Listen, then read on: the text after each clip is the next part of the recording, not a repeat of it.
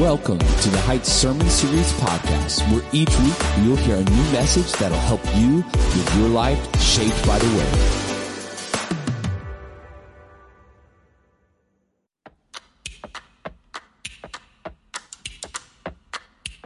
Hey, welcome Heights family. Thank you for being with us here. Uh, today we're going to talk a little bit about our preschool ministry here at the Heights. And Brandy uh, Petrov, our preschool director. And Brandy, tell us a little bit why you're excited about our preschool ministry. Okay, well, our preschool ministry is full of fun and learning. Our preschoolers come in every week and they have a great time learning memory verses, learning Oh, yeah. Bible stories, learning uh, different kinds of worship songs. And parents often tell me about how they get so much enjoyment of hearing their preschoolers recite the verses Mm-hmm. and singing the songs at home. And not only at home, but when they're out in public too, like at Yeah. Mm-hmm. the grocery store.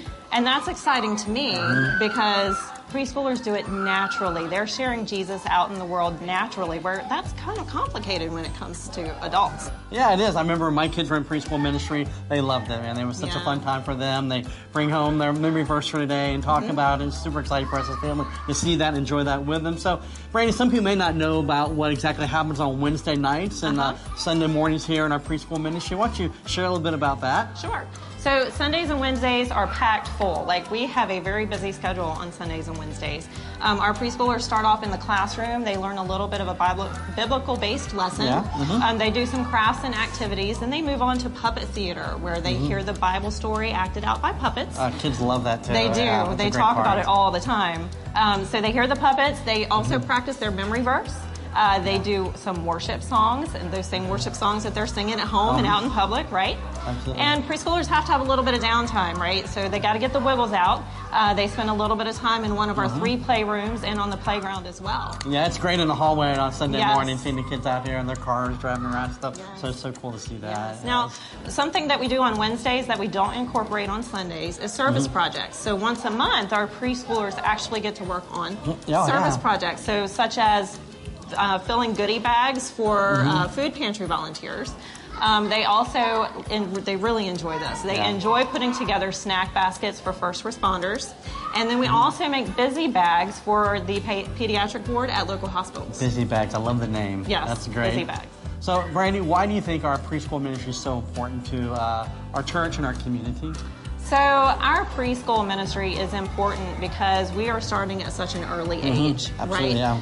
Uh, infants and preschoolers learn at a faster rate and they learn more in the first few years of life than they do at any other time in their lives. Mm-hmm. Now, if you think, you learned a lot of basic stuff in the beginning of life, right? Absolutely. Eat, Foundational things, yeah. Yeah, all that good stuff, right? So, it's building the foundation of Jesus in the hearts of preschoolers. Mm-hmm. Well, Brandy, uh, I need, need a lot of volunteers to make that happen week in, week out with it. So, what does it take to make like a Wednesday or Sunday morning happen in our preschool ministry? So Sunday mornings, um, you know, like I said earlier, they're very busy. Mm-hmm. It takes about 75 volunteers to make a Sunday morning wow. work. Yes, we have 10 classrooms and puppet theater open, Mm-hmm. and lots of things to do. And so all the volunteers we could get would be so super helpful. Well, Brandy, I hope we'll get some volunteers uh, in this video a little bit, telling about our ministry a little bit. So, Brandy, if I wanted to get involved in our preschool ministry, what are some things that I need to do, or do I need to contact? How does that process work? How do I get involved in our preschool ministry? So you're in luck. Today there's a table set up out in the concourse with some team members there that can answer any questions that you have about Tiny Town, and we can get you signed up today. Um, if you're not available to head out to that table today, you can always stop by the Tiny Town desk, speak to a team member there. Once we get some information from you and find out where you're feeling led to serve, then we can get in touch with you and get you scheduled to attend our orientation. That's coming up on October 22nd. Wow. So Okay. Well, hey, I hope you guys are excited by our preschool ministry like we are. It's such an important ministry in our church, and uh, you know everyone plays a part. So we hope that God leads you to play a part in our preschool ministry here at the Heights.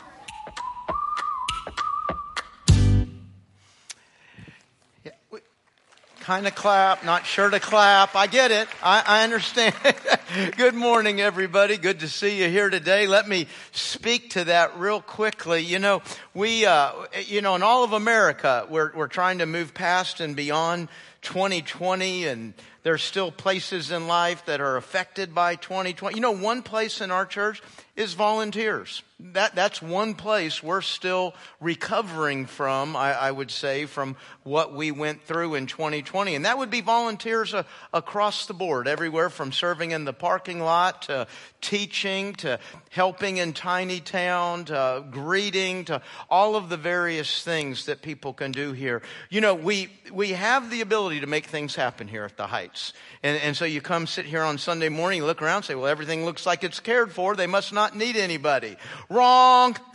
we need somebody. We need lots and lots and lots of somebodies uh, every single Sunday. Uh, in all of the various areas of ministry. And boy, just coming out of 2020, I would really say, hey, we need our church to think afresh about where and how am I serving to make the body of Christ effective and faithful and do the work that God called this church to do. And again, that can be in any area. Hope you're thinking about where you're serving. The area we are highlighting today, of course, as you just saw, was Tiny Town. And there's two kinds of volunteers in Tiny Town. One volunteer kind of everybody in the church can do this. And uh, if you're a parent of preschoolers, you're expected to do this. I, that's a rough sentence, isn't it? We aren't told in America anymore you're expected to do something. But, uh, and that is to basically go back there and serve periodically to help care for children. You get in a room and you think, well, I'm not sure what I'm going to do in here. There, you're crowd control, trust me. Uh, there's somebody in the room that is not crowd control, that knows what's going on in that room and, and how to take care of it. So that kind of volunteer, when we have the volunteers we need, uh, you would be serving one hour every three months. That's a pretty good gig, isn't it? One hour every three months, you would, you would go back there and serve. The other kind of volunteer is somebody that is doing more than crowd control. They're actually back there every single week. You're looking for a ministry, a, a, a way to be involved and invest your life uh, and you're maybe thinking of something like Tiny Town. You might remember a couple of months ago, I think it was, we showed a video of, uh, I think it was half a dozen of our young people between the age of 19 and 25 that were in full time ministry, preparing for full time ministry, or on the mission field. Six people from the age of 19 to 25. Now, folks, think about the national conversation of what's going on in the church with 19 to 25 year olds. And, and we have a half a dozen that are going into ministry and, and serving full time. I say that to say this. When you go back there and get involved with Tiny Town, with our children's ministry, our youth ministry, you're joining a winner. You're, you're joining something that is making a big difference in the lives of young people, uh, and, and it's going to be a good investment uh, of your time. So we're asking you today to, to think about Tiny Town. Uh, we always need, uh, you know, it's, it, we, we always joke, Mike makes this joke, uh, you know, how do you get up here and create a crisis without scaring all the parents who have kids in there right at this very moment?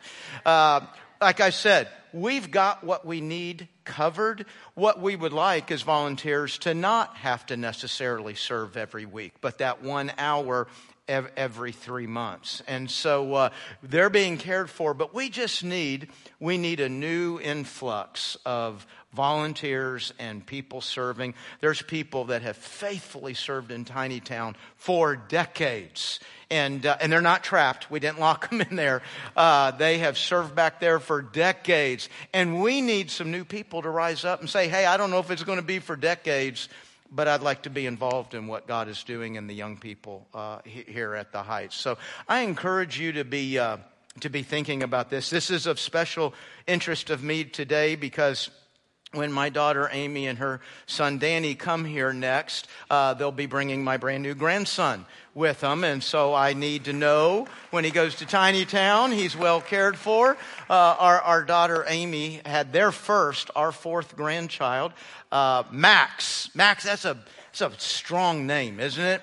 It needs to be a lot of name because he, he came out at nine pounds and one ounce. So yeah, you got to have a name that goes with all that. And uh, so he, we're, we're real excited to, to get to meet Max here soon and have him here at the Heights under your care. Hey, okay, now a rough segue out of fun and exciting news.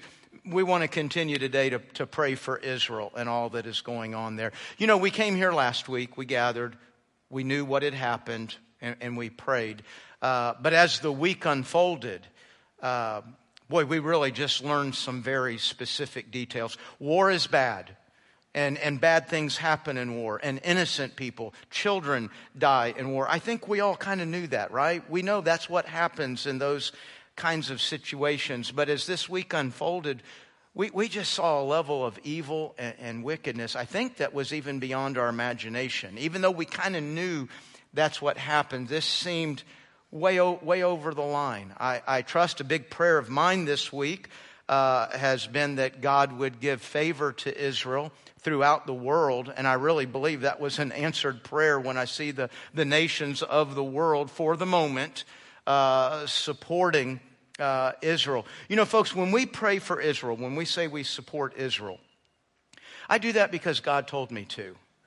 And that's not a statement that everything they've done in history or everything they are politically is perfect. No, that, that's not true. Any more than it's true that in America, our history and our politics are perfect. They're not. Uh, the, those, those are people. Not everything they do is right and good. But Israel is a centerpiece of God's plan. And Satan, it's not people, it's Satan that wants Satan, that, that wants Israel destroyed, that wants Israel off the map. You know, I was reading in Psalm 83 this week. It's just where my, my Bible reading took me. And the psalmist was praying, Lord, our enemies want Israel to cease to exist. And here we are 3,000 years later, and that is the exact same thing. It's not about the people, it's what Satan is doing to try to, to confuse, to frustrate God's plan. And he won't win. We already know that. But when we pray for Israel, we're praying for God's peace. We're praying for what God is doing in the world. We may not always understand why and what and how all that works, but I trust Him. I trust Him. I have no reason not to trust Him. So we do, I believe to pray for the peace of Israel is in fact to pray for the peace of Palestine, to pray for the peace of Russia, to pay, pray for the peace of Ukraine, to pray for peace in our lives. And one day the Prince of Peace will in fact reign in Jerusalem. And, and until then, we'll have prayer requests. Until that day. And that day, all prayers answered forever. So that's what we're praying for when, when we pray for Israel. Let's, let's do that now, okay? Father, we come before you in this moment, and as I just said, Lord, we've seen things, heard things this week, the actions of, of particularly Hamas.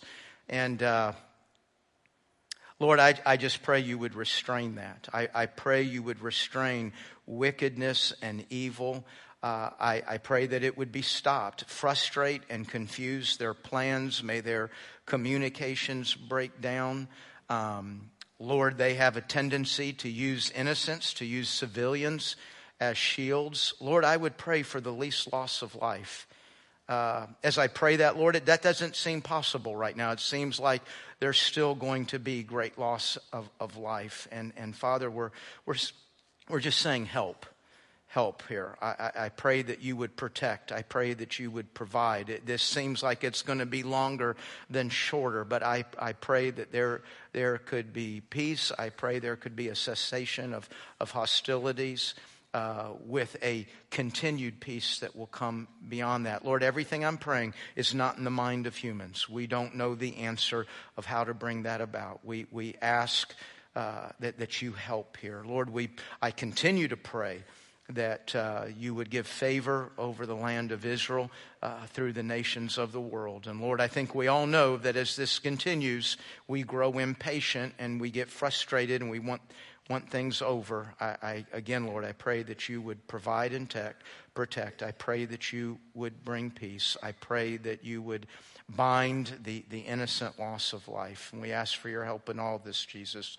And it's in your name that we pray. Amen. Amen. And continue to pray. Hey, I want to thank Shay uh, for filling in for me last week. I thought he did an excellent job in Genesis 37. You did too.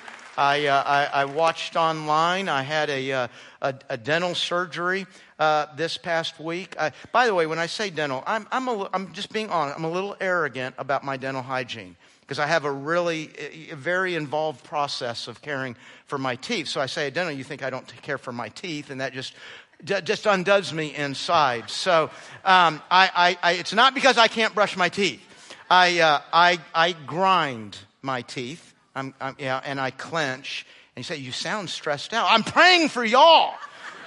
What you, look what you've done to me. And uh, actually, I've, I've grinded my teeth for, my, I think, pretty much my whole life. And you can, you can grind them down to nubs. That's not my problem. But I'm, I'm like losing bone density in what's above it. And so they had to cut to get into the bone above. It, it, they explained it. It was so bad. You know what? It took me a year to make the appointment. I waited till it was. The, I waited till the approval was just about to run out because it just sounded so unappealing to go in and have this done. And so you know, I made the appointment. I, I go in to do it, and you know, they give you all the post-op instructions beforehand because you, afterwards you're not listening. And so they tell, so they say when you come back in two weeks, which will be this Wednesday, when you come back in two weeks, we'll we'll we'll schedule the second appointment. And I'm like, I mean, I just like got butterflies. I'm like, what, what's the second appointment for? They said, well, we can only do one half. We can only do one side because if we did both sides, you wouldn't be able to eat for two weeks. And I'm not, I'm right up on two weeks and I'm still just chewing on one side. And so uh, I'm like, oh my gosh, see me when I'm all the way through this, I'm halfway done. And it was just very, it was very painful. It was very, not painful, it's mentally and emotionally. Um, you know, I think I've probably give, I think I've probably broken some HIPAA laws right now against myself. I probably shouldn't have told you all this, but I, have still got to have, have an, another one done.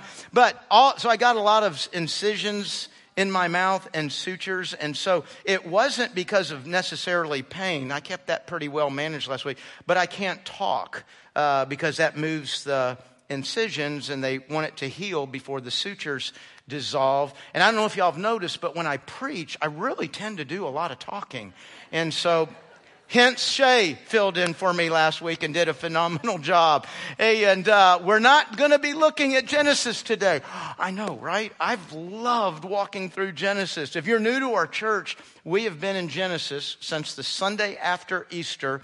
And uh, when we come back next week, four more. We're down, can you believe that? We're down to four messages in Genesis. We're going to finish the Sunday before Thanksgiving. And, and the way Genesis wraps up, boy, it just steps us right into a thankful spirit. That last lesson teaches us how are you thankful and how do you forgive? Because you know what? When it's when you've got a lot of pain in this world that needs to be forgiven, it's hard to be thankful. Thanksgiving and forgiveness actually go hand in hand. We'll be looking at that the last week. But today we're, we're taking a short one week break from that and we're talking about helping the poor.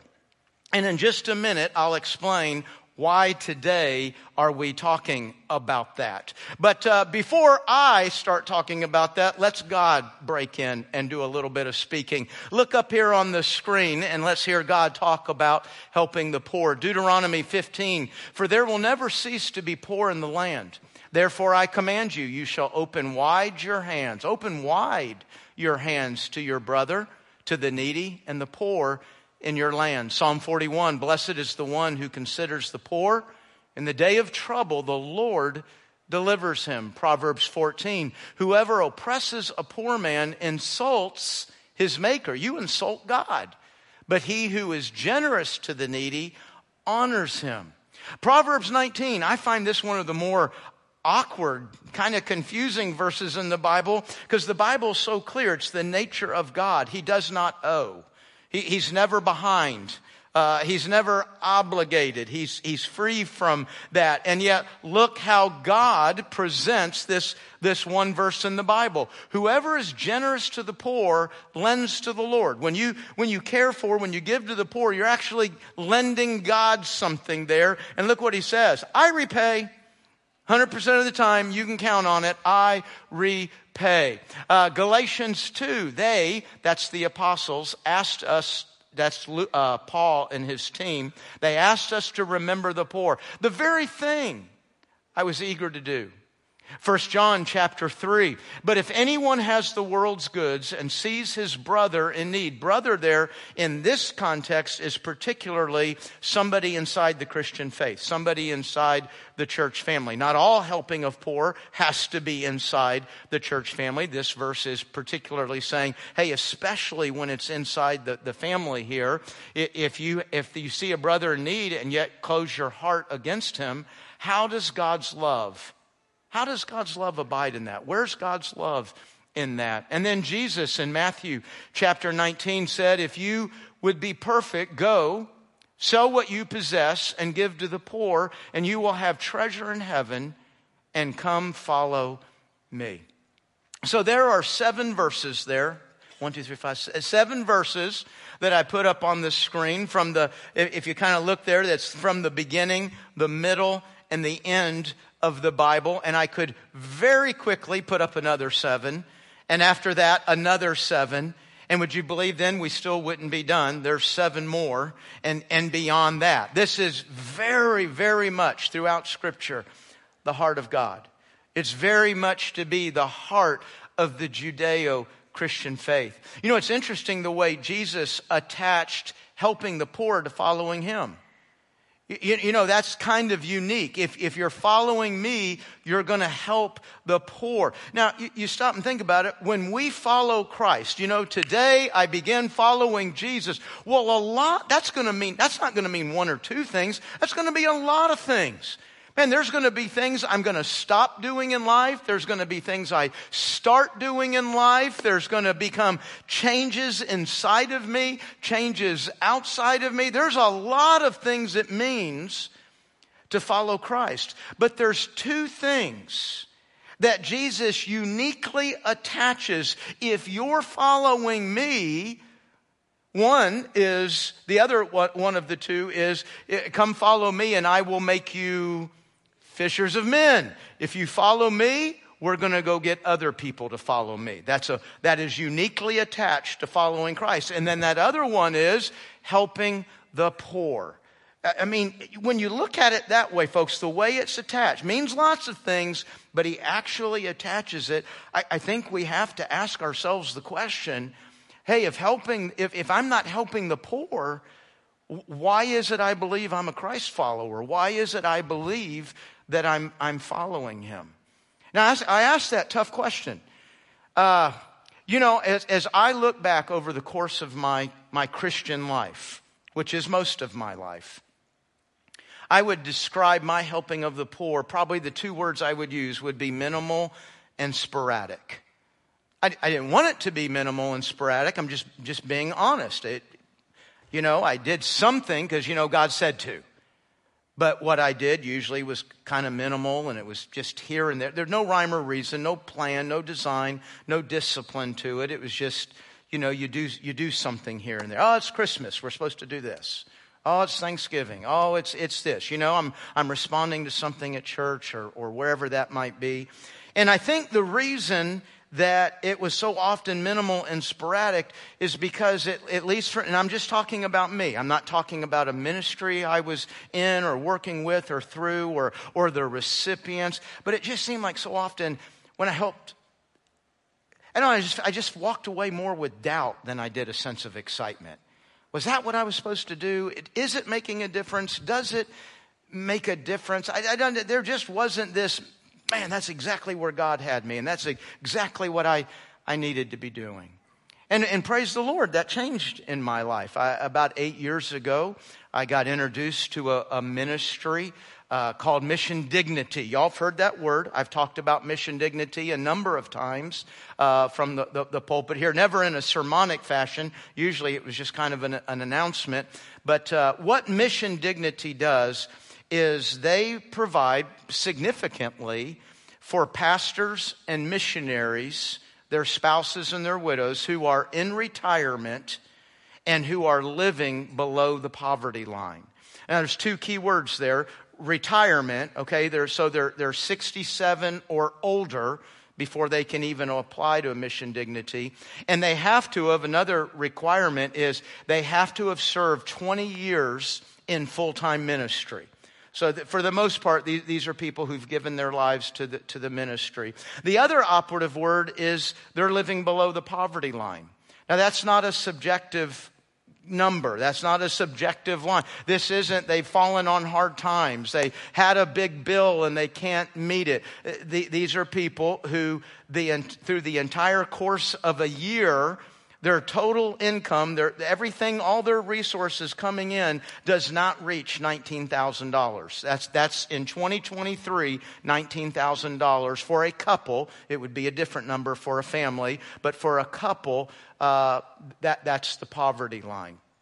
And so, if that describes them, if, if that's them, then they have somewhere they can go. They, they, they have mission dignity that they can apply to. It is, uh, it's very, uh, how do you, strict. Uh, it's very detailed. It's very held accountable. Uh, I had a, a, couple of years where I, I was on a board where I kind of oversaw some of the things they were doing and whatnot. And I'll be honest with you, folks, I was always a little bit surprised at who got turned down.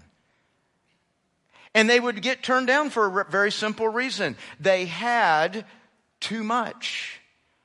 And I guarantee you, I promise you, there's not a person in this room, not anybody watching online, that would look at what they had and say they had too much. But they, they were a little bit over the threshold somewhere.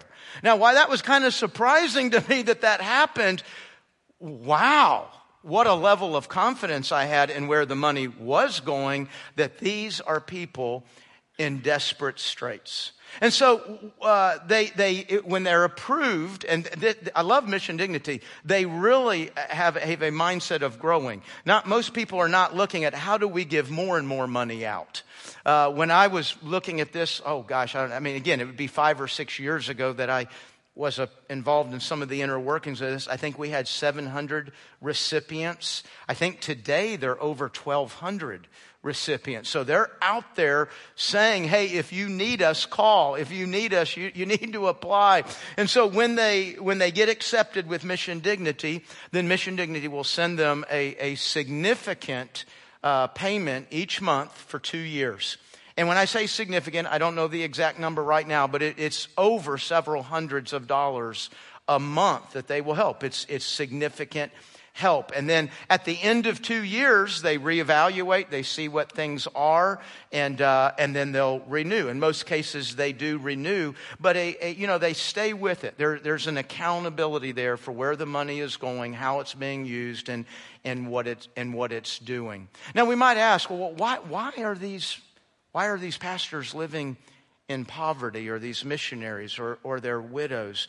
Well, you know, you folks, you got a, a good number of churches in America that are very small, right? So a small number of people collect a smaller amount of money. And maybe when you add to that, in some of these churches, they're living in an economically depressed area. I, I got to know personally a recipient of Mission Dignity, lives here in Chesterfield, and his ministry uh, through the 80s, the 90s, into the 2000s was uh, he was pastoring churches on Indian reservations in, uh, in Arizona and New Mexico. And so they were, they were small churches with a very impoverished people, and so his salary was, was a very low salary. He probably was living right at or above poverty most of his life there. Now, the big thing that helped him, a lot of these small churches, imagine some of us have been in these churches. You, you have a parsonage right? And so you give that pastor, you can't give him a ton of money, but you, you've, you've got this home for him. And I mean, a home is a big deal, right? When that's provided for. I mean, for most of us, a home makes up 30, 40% of our, of our total budget. So that's a big thing to provide a, a home. Well, okay, so what happens then when you retire? All of a sudden, you got no home. I mean, for most of us, our homes, that's, that's it. That's the big investment that we have. Uh, a home, that, that's our biggest security. And so they hit 67, they hit 70. They've, they've, now that, now they have no income. Uh, they have social security, right? Guess what that social security is? It's based on a very small salary they received their entire lives. And so now they have uh, little to no income. They have no home. And then, you know, just like anything, for people living in their late 60s, 70s, you know, you have a health event, you have something, and all of a sudden you've, you've got nothing and you're, you're in real trouble. Eh, there's a variety of things that are going on there. The big thing I'm trying to communicate there are, there are folks living in poverty, and it's not because they mismanaged money. It's not because they used it for the, the wrong things. So you don't have to wonder uh, about where it's going or, or the what and the why of that. These folks gave their lives to serving in the Lord and and for them it did not provide much of an income. I, I find that very humbling because I get to work here at the Heights. Th- these folks have the, and, and, this is very personal to me, it's why I'm taking time today to talk about it. They have the same call of God on their lives that I have. But as I followed that call, it, it brought me to this opportunity. For them, it led them to a different, just as a profound, just as great a ministry, but it was a different opportunity where there's not going to be much of a salary that, that's going to be involved in that. And, uh, you know, as I think about them, it reminds me, and I don't, I don't know if I say this, thank you. Thank you for how you take care uh, of me, how you take care of our pastoral staff. Uh, but by my bad decisions, I don't have to fear approaching uh, retirement and thinking about living in poverty. But for those that, because they followed God, because they served in those places and are looking at that, there's a, a, a, ministry that said, hey, we, we need to come alongside these folks and make sure they don't have to finish the course like that. And that's mission dignity. You know, another kind of cool thing about mission dignity, there was a group of folks, I don't know how long ago, 10, 15 plus years ago, so excited about this ministry, so devoted to this ministry. They, they came up with this idea. I think it was a group of folks that were well off and had the means to do this, and they built a trust. And what that trust does is it pays all the salaries of the people who work at Mission Dignity, all the office supplies, all the travel expenses. In other words, all the administrative costs. And that's a reality. There's nothing wrong with administrative costs, but this trust pays for all of those costs. Meaning that when you or, and I or we, when we give to Mission Dignity, 100% of what you give goes directly to helping those in need. Now, why am I talking about this today? I'm glad you asked. Uh, November 12 through 14. Uh, that's just uh, about a month from now. Uh, November 12th. that's a Sunday. Sunday morning, we'll be in here in church. That'll be normal. But that evening and all day Monday and half the day on Tuesday, we will be hosting the SBC of Virginia. Uh, we'll have about 500, 600 churches represented here for, for almost two full days. Uh, it's a great time. Uh, we worship, we hear some reports, we do a little bit of business, uh, and you really should come and attend it. I, I, mean, anytime Monday during the day or Tuesday, most of you probably work. There's Monday evening, Sunday evening. As a matter of fact, Sunday evening, our choir uh, will be combined with Great Bridge uh, over near the beach area, Great Bridge Church's choir. We'll have 200 people in the choir and orchestra Sunday night, November 12th. So it's a great time. I encourage you to come and see it and, and partake in it. Um, but uh, there's a lot of preaching in that, and some of that, pre- that, that one of the guest preachers uh, during that is a guy by the name of Hance Dilbeck. Hance is the president of Guidestone, one of our Southern Baptist entities, and, and that is the parent organization over Mission Dignity. And I, when I, when I heard he was coming here to speak, not to our church, but to our building while, while we're hosting the SBC of Virginia, I thought, well, Hance, if you're going to be here, get here on Saturday and be here Sunday morning. I'd love you to speak to our, our church family. So we'll, we'll have Hance here that day. And I'll be standing up here. You know how I'll get up here and I'll start to introduce Hance and, and he'll come up. Wouldn't it be great when he got here that I hand him just a huge check showing him the heart of our church for God's heart for the poor. And that, that's, that was my idea. That's why I'm talking about this today. And I, I want to give us time to, uh, to think about hey, what do I want to do? What do I want to contribute to this? So you've got three Sundays to kind of pray and think about that, three weeks to, to pray and think about that. Uh, you can write a check to the Heights Baptist and put in the memo mission dignity, and you can deposit that in the giving boxes on the way out or send that into the church. Of course, about 80% of us do our giving electronically, and uh, you're gonna you're gonna give that with our giving app. You know, if you're like me, I figured out how to do it once, and then I never go back. I, you know, I've got recurring giving, but uh, you know, you can go back in there, and it's real super easy and just do a one-time gift. Uh, and if you, you'll see budget, but it'll have a drop-down menu and you'll see mission dignity. You can go in there and click on that and, and just give a, a one-time gift. I tell you, a, a real blessing for me personally. And again, I explained why I feel kind of uh, bonded with these the folks that need this. But when I read those verses, and I see the kind of heart that God wants us to have. I'm just grateful because about six, seven years ago, Karen and I, we made Mission Dignity a part of what we give to monthly. And uh, we also give to the heights that gives to mission dignity when we do an offering like this. I mean, Karen and I are going to be involved in this, even though we already have our other giving over here monthly. But, I, you know, now it's not minimal and sporadic, it's planned, it's on purpose.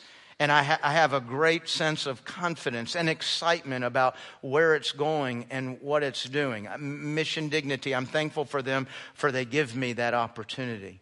But you know, as I think of those verses, you know, certainly, I mean, what is a person in poverty without, without money? So what helps solve the problem? Well, it's, it's money. But as I read those verses, I think God wants more than just writing a check and sending it off. S- sending some money. Yeah, yeah, that is the need. But it feels like, it seems like in those verses, God wants even more of an engagement, a concern and a, and a care for the poor that, that goes beyond just money. Now, with Mission Dignity, my opportunity is to send money. But it made me think of how grateful I am for the Heights Baptist and the opportunity that I'm given every single week, that we are given every single week. You know, you and I walk in here on a Sunday morning, we sing and we pray and we praise, and then we open our Bible and we learn something about, about God, about Jesus. Maybe something that I need to respond to, that I need to pray about and think and, and maybe act on. And so, and then I close my Bible and you close your Bible and, and we go on out the doors and we head off into a new week with the challenge of what do I do with what I just heard? How do I act on, on what I just learned? That, that's always, we're not in here for information, right? We're in here to live a changed life. And so I have to figure out how to do that. And what I love about our church, and I'm saying this as an individual, an individual that needs the church just like every one of us as an individual does. I'm thankful I have a church that when I walk out there gives me so many different ways where I can immediately act on what I just learned where I can immediately respond in faith. And uh, whether it is taking advantage of something like mission dignity, or folks, what our church does, and this is not new, it's been going on for years. What we do week in and week out to serve the poor. You know, we, we partner with the church uh, down in uh, Petersburg, First Baptist, that has a ministry called Backdoor Ministry. We come alongside what they're doing and we feed the poor every single week down there. We've got God's girls and God's guys that do a lot with the poor. This past uh, Friday, Interstate Hotel on I 95, they fed 130 people. That's very normal. That's what goes on every week. And because they're there every week and able to build those relationships, they've begun Bible studies. And so they're not just handing out food, but they're providing an opportunity to, to feed and to serve spiritually. Um, another church, I think you saw this on our, our big serving day back in, when was it, July? Uh, Beacon Church. Uh, in Hopewell. Folks, that church is drawing national attention uh, for the way they are ministering to, serving, and reaching uh, the homeless. It, it is really a phenomenal ministry uh, that they have. So that's the work they're doing. And we've just jumped on board and we send the Calvary because that's what we have here at the Heights. We have the Calvary. We got bodies. We can send you people. And, uh, you know, when a lot of these churches that we're helping a lot, lot, smaller than us. So what do we bring? We bring the Calvary. And uh, a lot of us have, have uh, been able to go down there and come alongside what's going on at, at Beacon. You know, folks, as you think of those verses, whether it's mission dignity or one of these, every one of us needs to be thinking, hey, what am I doing? What am I doing to join the heart of God and, and to care for the poor? And I know what's easy and natural. I know what I did. Do something when the church tells me to, throw something at it and say, okay, I, I did, my, I did my part. But I think if you'll really study that, God wants more than an event to happen. He wants more than just some money to be thrown at something. He wants, he wants an engagement of the heart and an engagement with our lives. Man, I hope you'll join your church family in thinking about how you serve the poor. And today, by the way, in 2024, can you believe it's already time to start saying in 2024? We are going to have a Sunday where we talk about some of the local ways that we engage with serving the poor. But today, I, I hope you're challenged, encouraged, and thinking about how you can join Karen and I in doing something special uh, for mission dignity and being able to present that uh, to a person uh, on that Sunday, November 12th. Let's have a word of prayer. Father, I do pray that each of us, our heart and our mind, is open to you. And we're thinking about what we've heard, what you've said, what you've showed us in your word, and we think about how we apply it. And Father, I pray that uh, we act out of a love for you and we act out of wanting to have a heart that is like your heart. And Father, I, I pray we really can really see on November 12th when we hand that check, we can really see the heart of our church and, and what we're about. And I pray, God, even more than the people it will serve and help, I, I pray it blesses you. I pray when you look down at our gathering, you see a whole bunch of people who really just want to be like you. And Lord, guide us. If, is, this, is this one of the ways we can jump on and do right here and right now? We ask for your help and your guidance in this, Lord. I thank you, Lord, that you've made us so rich in you. I, I, am rich in eternal life. I am rich in God. Those are words you use in describing my eternity. And God, as we think much on the richness that we have in you, may we think on what we can do in the physical areas for the needs that are around us. We pray this in the name of Jesus Christ. Amen. Amen.